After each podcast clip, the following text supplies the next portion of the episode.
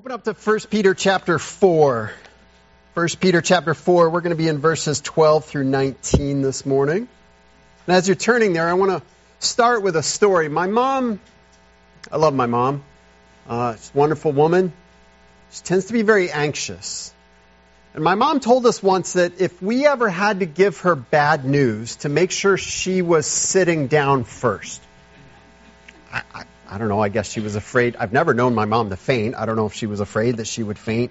But she said, you know, if you ever have to call with, with you or I have a brother, you or your brother or your dad being hurt or injured or something, please, before you tell me what's happening, make sure I'm sitting down. Now that plan doesn't actually work so well. Because one time I had to call her and, and I started with, now mom, are you sitting down? I mean, you can imagine her first response was not, hold on, let me find a seat. It was, what's wrong? like, she didn't care about sitting down anymore. And I was like, Mom, you told me to make sure you were sitting down. Are you sitting? And now she's mad at me, right? For so my brother had been in a car accident. He was fine. He was a passenger. He was fine. He was taken to the hospital. He was fine. But, you know, I knew my mom wouldn't take it so well. And, and so this is the way it happened. And, and I think she was afraid of, of hearing something just so surprising, so traumatic that she would stumble or fall or, or something. But her preparation for the surprise kind of made it worse in many ways. Because it took something that, I mean, yeah, it was serious, right? My brother's taken to the hospital, but it really, he was fine. It was just a precaution, but it kind of took it to the next level of her being afraid that somebody had been seriously injured or, or even killed. I don't think as individuals we tend to like surprises. Now, some, I mean, there's the good surprise, right? A gift that you weren't looking forward or that you weren't expecting, maybe a, a surprise birthday party. Um, speaking of which, it's Gibson's birthday today. Just saying. Uh, but that's what you get when your dad's a pastor. Uh, but surprises are, you know, how many of you would say you like surprises? Anybody? You're one of those? Yep. yep. Yeah, it's a minority, I would say. I, I, I don't know. I, it depends on the surprise, I guess. I don't really care either way. But in 1 Peter chapter 4, verses 12 through 19, Peter instructs us to not be surprised by something. And he starts right out. Let me read the passage for you. It's in verse 12 where he mentions this. I'll read all the way through verse 19. Dear friends, do not be surprised at the fiery ordeal that has come on you to test you, as though something strange were happening to you. But rejoice inasmuch as you participate in the sufferings of Christ, so that you may be overjoyed when his glory is revealed. If you are insulted because of the name of Christ, you are blessed. For the Spirit of glory and of God rests on you. If you suffer, it should not be as a murderer or thief or any other kind of criminal or even as a meddler. However, if you suffer as a Christian, do not be ashamed, but praise God that you bear that name. For it is time for judgment to begin with God's household. And if it begins with us, what will the outcome be for those who do not obey the gospel of God? And if it is hard for the righteous to be saved, what will become of the ungodly and the sinner? So then, those who suffer according to God's will should commit themselves to their faithful Creator and continue to do so. Peter is starting the last section of his book, and he starts, of his letter rather, he starts with the same theme that he's been talking about throughout the entirety of the letter suffering. And it's interesting because the commentators talk about this last section as being primarily one of encouragement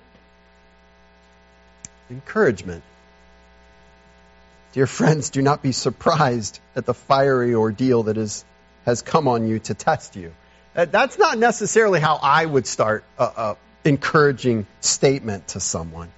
But he is going to, throughout the rest of this chapter uh, and into chapter 5, encourage us and encourage his readers who were going through a very difficult time as their culture was beginning to turn against them beginning to reject what they believe, beginning to kick them out of their homes, out of the marketplaces, out of society in general. They were experiencing what we might call the beginnings of or light persecution. And we're not yet rounding up Christians and putting them on trial and, and putting them to death. That would come soon, actually. In the next decade or so after Peter wrote this, those things would begin. But they were experiencing the beginnings of it. So I want to start by looking at the surprising nature of suffering. Surprising nature of suffering. He says, Do not be surprised at the fiery ordeal. Why? Why is it that suffering in the Christian life, that persecution, that difficulties, why is it that, that we would be tempted to be surprised at this? I think part of it is that we have a concept of what should be normal. Normal life should be things in general going okay, things in general going correctly and smoothly. And when things aren't going well, we feel it. How do I get back there? What's wrong? How, how do I recover that sense of normalcy in our life? Or things are going incredibly well. We say, oh, these are just kind of mountaintop experiences. These are peak moments. And that's great. But we know, you know, in general, it's going to go back to normal.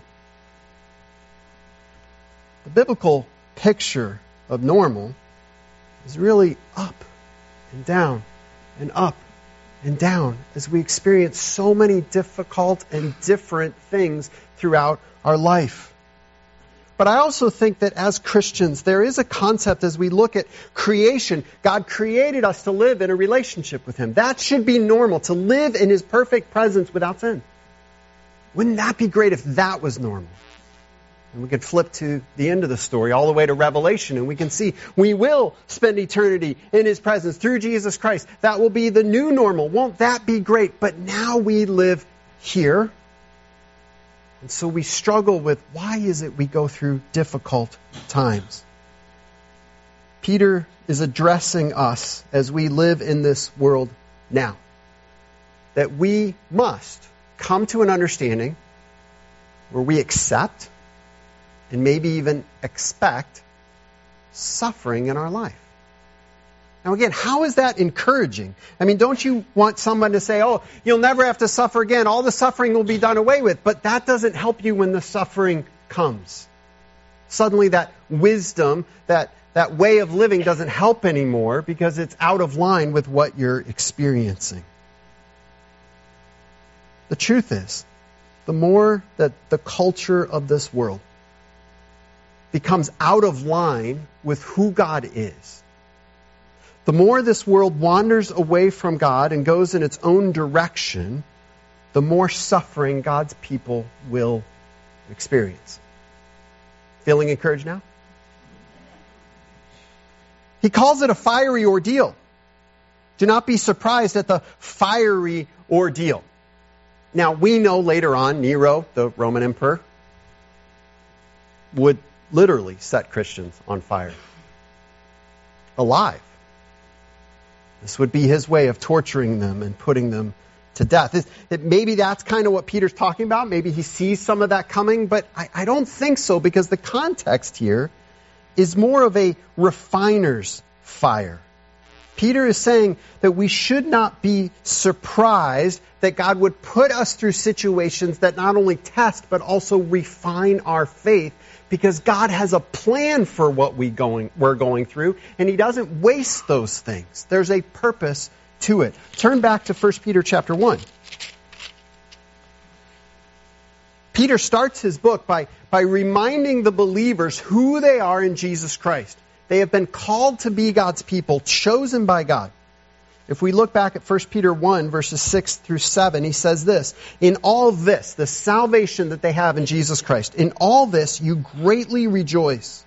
Though now, for a little while, you may have had to suffer grief in all kinds of trials. These have come so that the proven genuineness of your faith, of greater worth than gold, which perishes, even though refined by fire, may result in praise, glory, and honor when Jesus Christ is revealed. So he starts by saying, don't be surprised that you're going to go through difficulty. Don't be surprised by suffering. And he goes on to explain God has a refining purpose for that suffering in our lives. Don't look at it as something strange. Look at opportunities in your life, difficulties, and say, what is God teaching me through this? Specifically, Peter is talking not just about general difficulties, but when someone is testing your faith, when someone is persecuting you for being a Christian, ridiculing you for being a Christian, to say, I have an opportunity for the gospel of Jesus Christ in this moment. To demonstrate that gospel, to grow in that gospel. God is refining my faith. Then he goes on in verses 13 and 14, but rejoice inasmuch as you participate in the sufferings of Christ, so that you may be overjoyed when his glory is revealed. If you are insulted because of the name of Christ, you are blessed, for the Spirit of glory and of God rests on you. Now, what is Peter talking about? Participating in the sufferings of Christ.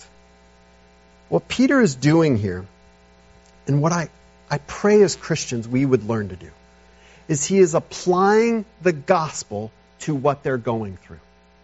Applying the gospel to their situation. You see, we look at the gospel. Jesus Christ died, the Son of God. He died on the cross to save us from our sins. He rose from the dead. We have eternal life in Him. The most powerful truth ever. Life changing. Earth shattering truth. We look at that though and say, well, yeah, I, I believed in the gospel one time when I was five or when I was 10 or when I was 20 or whatever. That time, back then, I believed the gospel. Peter says, no, apply the gospel now to what we're going through, each and every day. Look at your life, your situations through the lens of the gospel of Jesus Christ. And the first point of the gospel is Jesus suffered. The Son of God left the throne of heaven, came, was born among us, and suffered. So if that's the starting point of our salvation and our identity through Jesus Christ, why is it today that as Christians, we seem to think that becoming a Christian means we will never have to suffer at all? Peter's saying, no, look at it through the lens of the gospel. If he suffered, we will also go through difficulties. Now, there's a huge difference here. I want to make sure this is clear. Christ's suffering for us is what saved us. Our sufferings for Christ do not save us. Okay? We can't climb up on a cross, pay the price for our own sin, and raise from the dead. The Son of God did that in our place. Our suffering is because we are trusting in that. We are living out the reality of what God has done for us through Jesus Christ. Peter's turning his readers back to the gospel. Why should we be surprised that the world that looked at the Son of God and did not accept him and chose to persecute him and put him through suffering, even suffering unto death, why should we be surprised that he, they would treat us differently? Instead, we too will share in his sufferings. But here's the encouragement. If we share in his sufferings, we will also what? Share in his glory. See, the gospel is a package deal. Suffering that led to glory. Suffering that leads to glory. Again, he's applying the gospel. The gospel says that after Jesus Christ, the Son of God, died on the cross, suffered, he went to the grave, and then he was resurrected by God, brought back to life, and offers new life to all who believe. And Peter is saying if we believe the gospel, then we are holding on to the truth that God can bring us through suffering to new life in Christ resurrected, glory at the right hand of the Father. So don't miss this. If you are in a situation, if we as a church get in situations where we are suffering for our faith, I pray that it would be a reminder and even a proof that the gospel is real, that it is true, and that we know in the midst of that suffering glory is coming. That that suffering is not the end of us. That's the pattern of Scripture, suffering that is followed by glory. That's what Christ went through and accomplished it for us. It's not that we rejoice because of the suffering.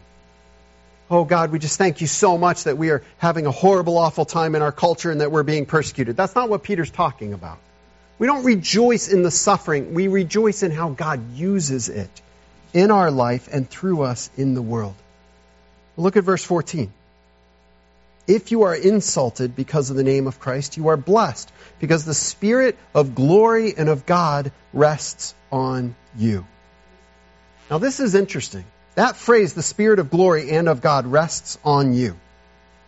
I believe Peter's pulling that out of the Old Testament. In Isaiah chapter 11, verses 1 and 2, Isaiah is talking about this coming Messiah, and he says this coming of Messiah will have the Spirit of glory and of God in him, resting on him. The Spirit, this is Isaiah 11, 1 and 2. The Spirit of God shall rest on him, the Spirit of wisdom and understanding, the Spirit of counsel and might, the Spirit of knowledge and godliness. This is one of the ways they would know the Messiah that was coming.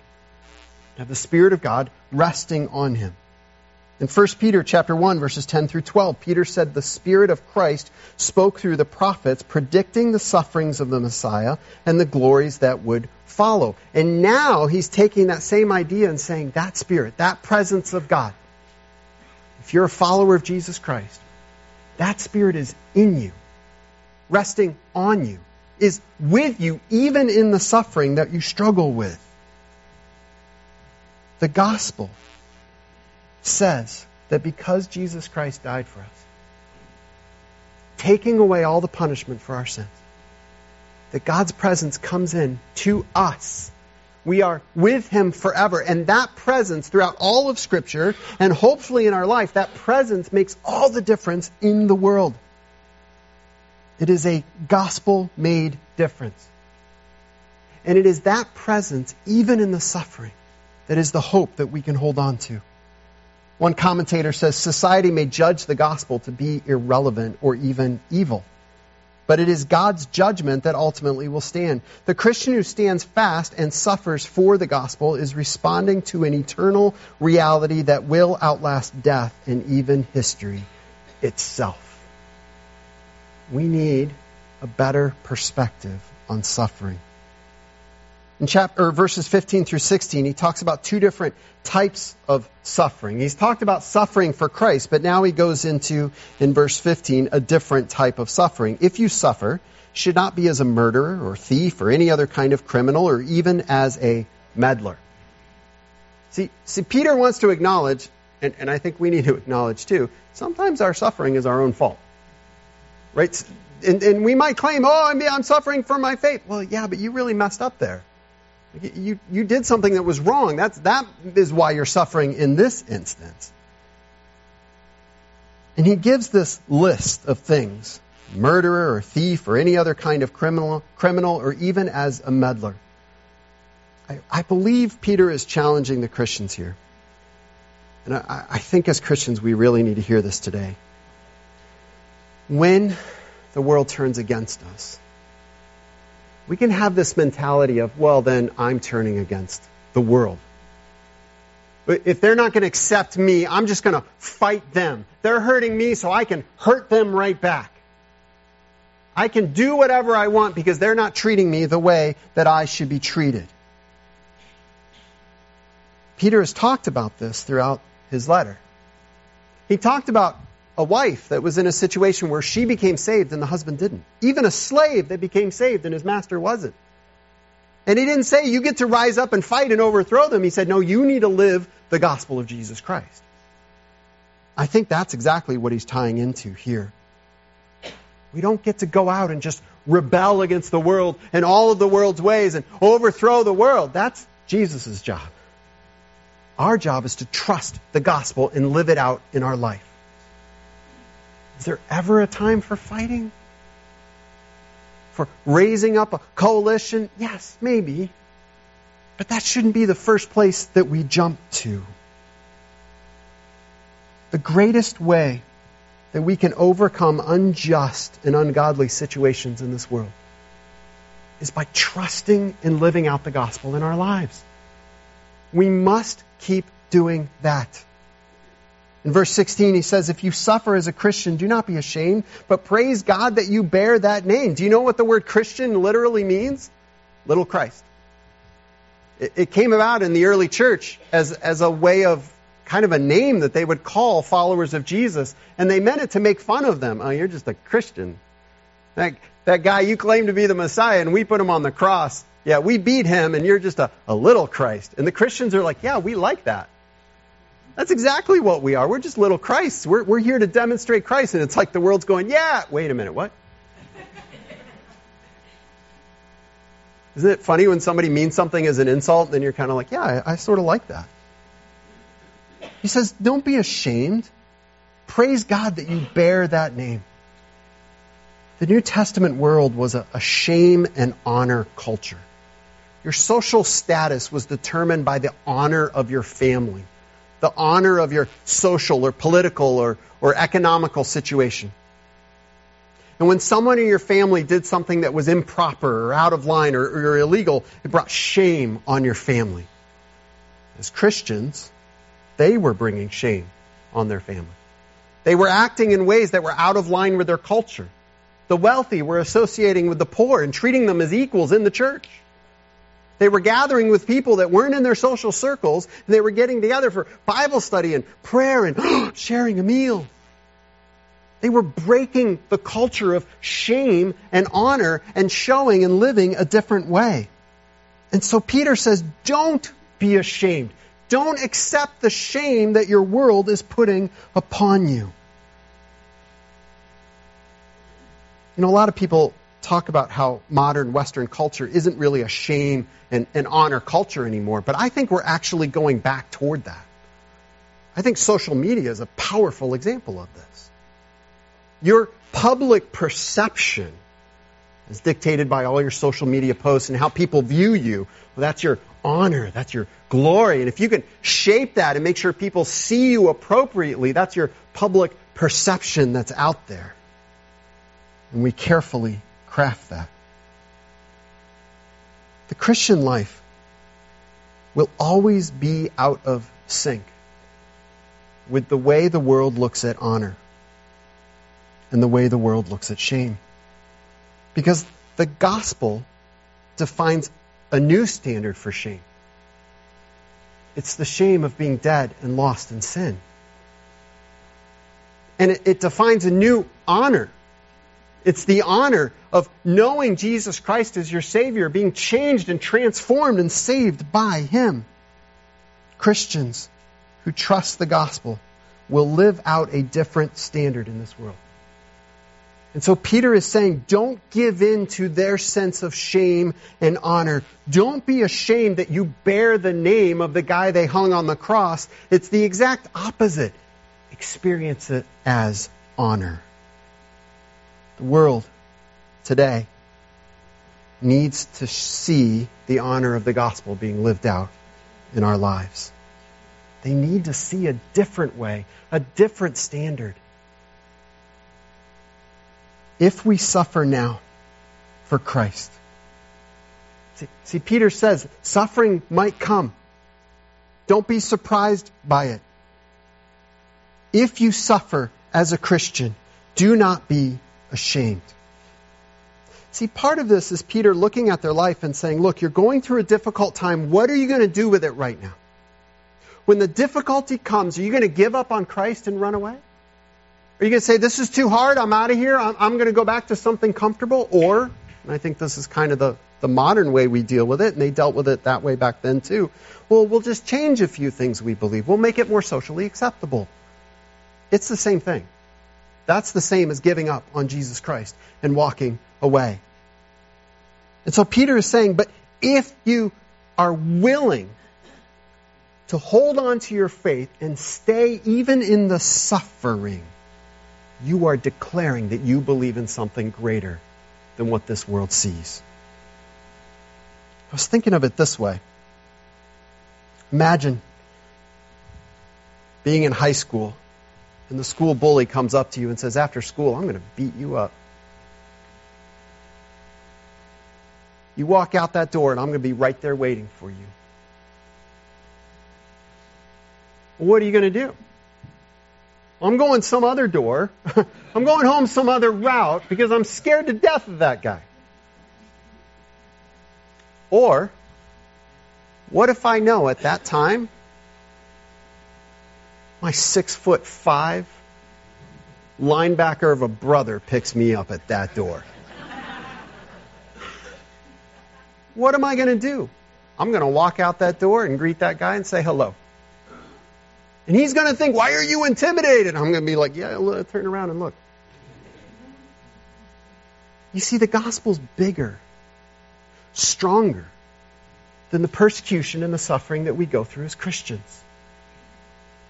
And by enduring even in the suffering, by holding on to our faith, we are making a declaration. And this is what Peter is challenging us to do. Hold on to your faith. He is bigger. Don't let go of the thing that is at the root and the foundation of what you are believing in. We must not be surprised by the suffering for the gospel in this world. Instead, we should rejoice that we are experiencing the truth of the gospel, suffering that will be followed by glory. But as we go through this, we're going to feel an injustice of it. That something is not right. And that's good. That's true. Look at verses 17 through 18. For it is time for judgment to begin with God's household. And if it begins with us, what will the outcome be for those who do not obey the gospel of God? And if it is hard for the righteous to be saved, what will become of the ungodly and the sinner? When we go through suffering in difficult times, when we see someone that we love going through suffering, we, we want to cry out to God, God, when are you going to make this right? And when are you going to overcome the, the sin and change everything and make it right? This is one of the reasons a lot of people refuse to receive Jesus as their Savior. Well, if God really loved us, wouldn't He make it all right and cause all the bad stuff to go away? And look at what Peter says. It is time for judgment to begin with God's household. God's household is a way of referring to those saved by Jesus. He's talking about the church. He says, let's, let's start with the church. Let's have judgment start with us. So then we need to ask, what does he mean by judgment? Judgment can refer to punishment. God looking at us, seeing what we're doing wrong, and, and punishing us for it. The question is, is that what he's talking about here? And the answer is no, it doesn't fit the context. Judgment can also refer to the way a judge decides something. He renders a judgment on something. The right nature of his declarations or verdicts. He issues a judgment. I think that's more in line with what Peter's talking about here. We desperately want the world to see what is right and what is wrong. To see it clearly. God, if you would just show the world what is true and what is false, what is right and what is wrong, things would be different. And what Peter is saying here is that it is time for judgment to begin with God's household. He's saying God is already doing that. God is showing the world right and wrong, truth and falsehood. And you know how He's doing it? Right here. Through us.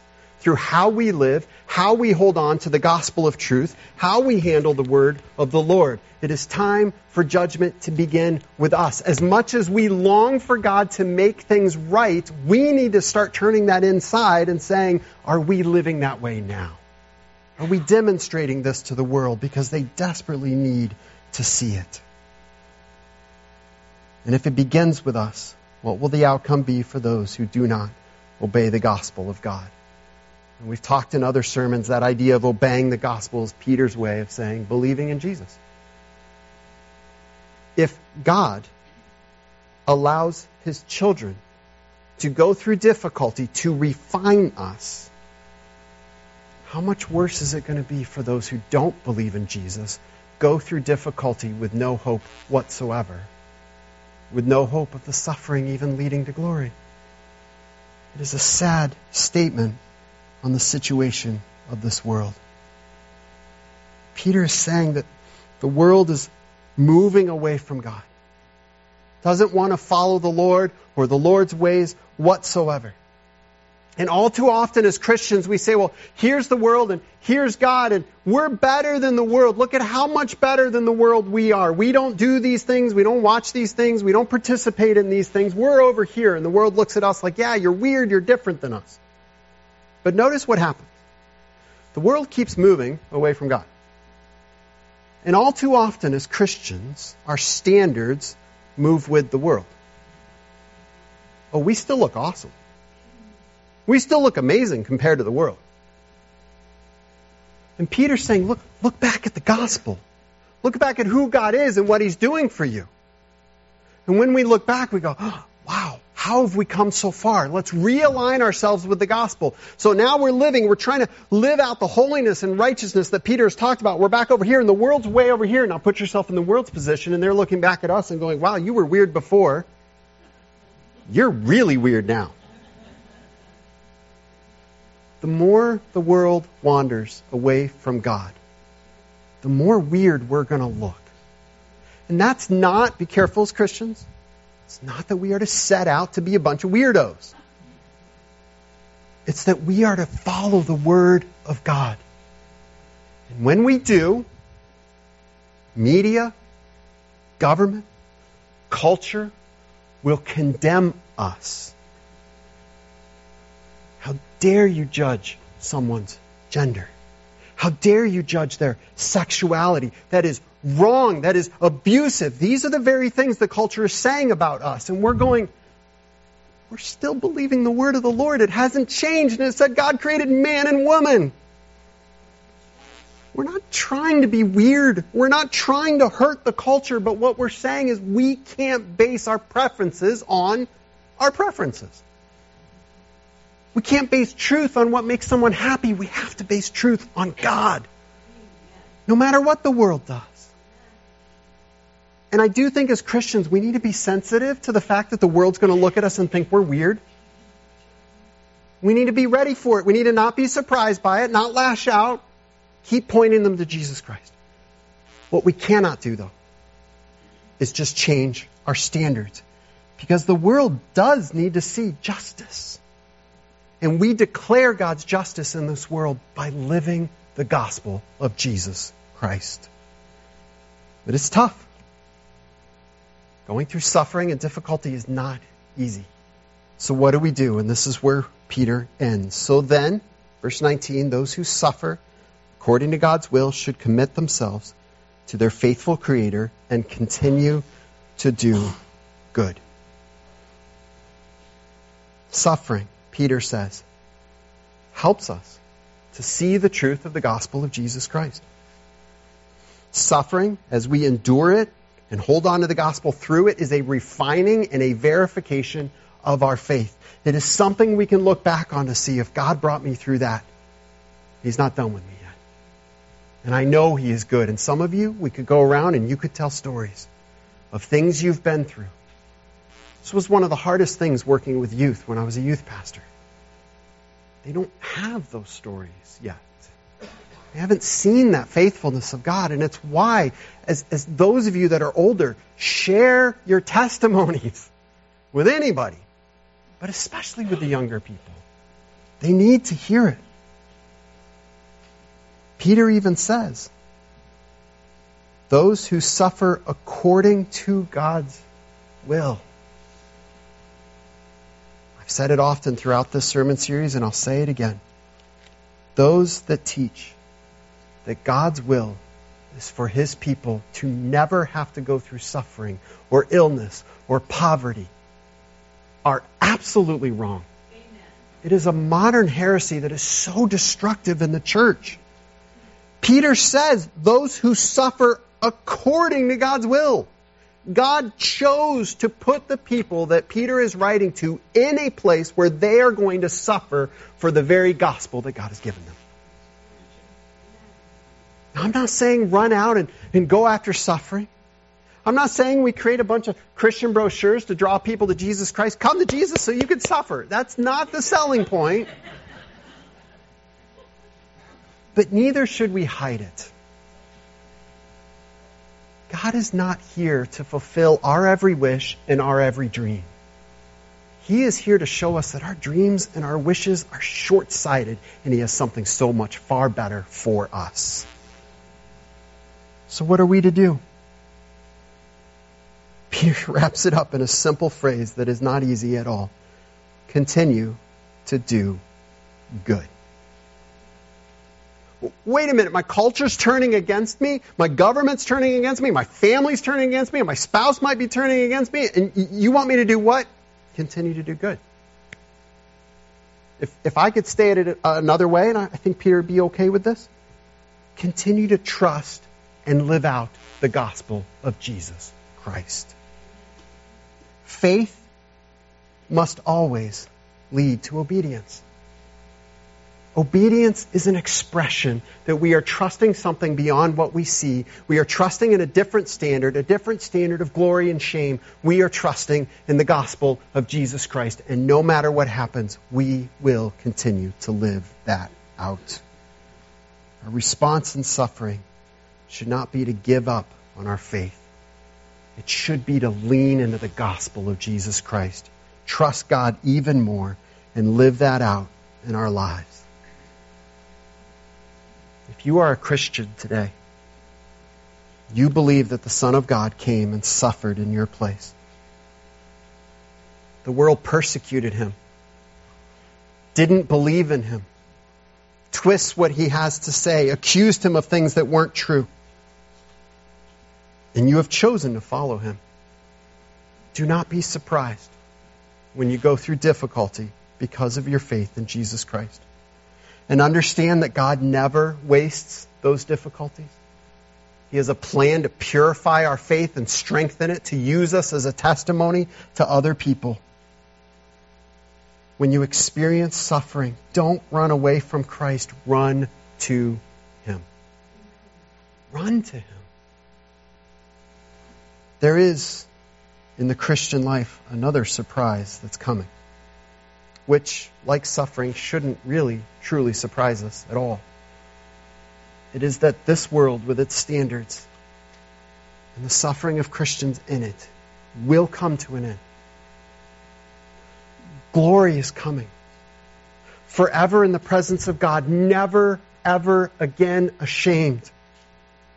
That's where this suffering is leading. So keep going. Keep trusting. Keep living out your faith in obedience. The world may look on us with shame and persecution, but God looks on us through His Son, Jesus Christ, and says, That's my child. He's mine. She's mine. And I have a future for them. And that future, that honor, is available to anyone who would cry out to Jesus Christ as their Lord and Savior. Let's pray. Heavenly Father,